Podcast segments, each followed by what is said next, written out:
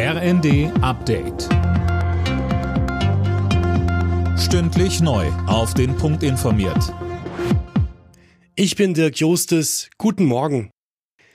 Nach dem Amoklauf mit acht Toten in Hamburg werden die Rufe nach einem schärferen Waffenrecht in Deutschland lauter. Innenministerin Faeser zeigt sich offen dafür. Der Schütze hatte die Waffe legal besessen, mit der er vorgestern bei einer Veranstaltung der Zeugen Jehovas um sich schoss. Unterdessen ist die Anteilnahme weiter riesig. Hamburgs Bürgermeister Peter Tschentscher besuchte am Abend den Tatort. Die Tat löst Trauer und Entsetzen aus, so Tschentscher.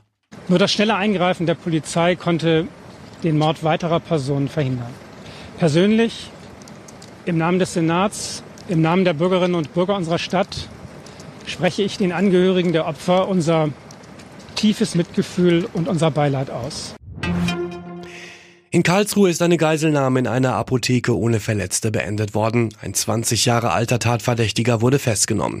Offenbar war er schon polizeibekannt, Anna Löwer. Ja, der Mann soll laut Staatsanwaltschaft bereits wegen Gewaltdelikten bekannt sein. Er wurde am Abend von einem Spezialeinsatzkommando festgenommen. Ihm wird vorgeworfen, elf Geiseln in einer Apotheke in seine Gewalt gebracht zu haben. Offenbar wollte er eine große Menge Geld damit erpressen.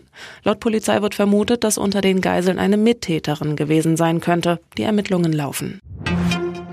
Die Lieferschwierigkeiten bei Fahrradhändlern sind vorbei. Viele Geschäfte haben jetzt nicht nur die aktuellen Modelle bekommen, sondern auch Räder, die sie schon vor langer Zeit bestellt haben. Dadurch gibt es jetzt ein Überangebot und das sorgt für günstigere Preise. Die Polizei hat nach dem Schiffsunfall in einer Schleuse auf der Donau Entwarnung gegeben. Es bestehe keine Gefahr für die Umwelt. Das rund 80 Meter lange Frachtschiff war nach der Einfahrt in die Schleuse Geißling bei Regensburg gesunken. Es soll nächste Woche geborgen werden. Zum Fußball. In der Bundesliga hat der 1. FC Köln mit 0 zu 2 gegen den VfL Bochum verloren. Die Bochumer rücken damit vorläufig auf Tabellenplatz 14 vor. Alle Nachrichten auf rnd.de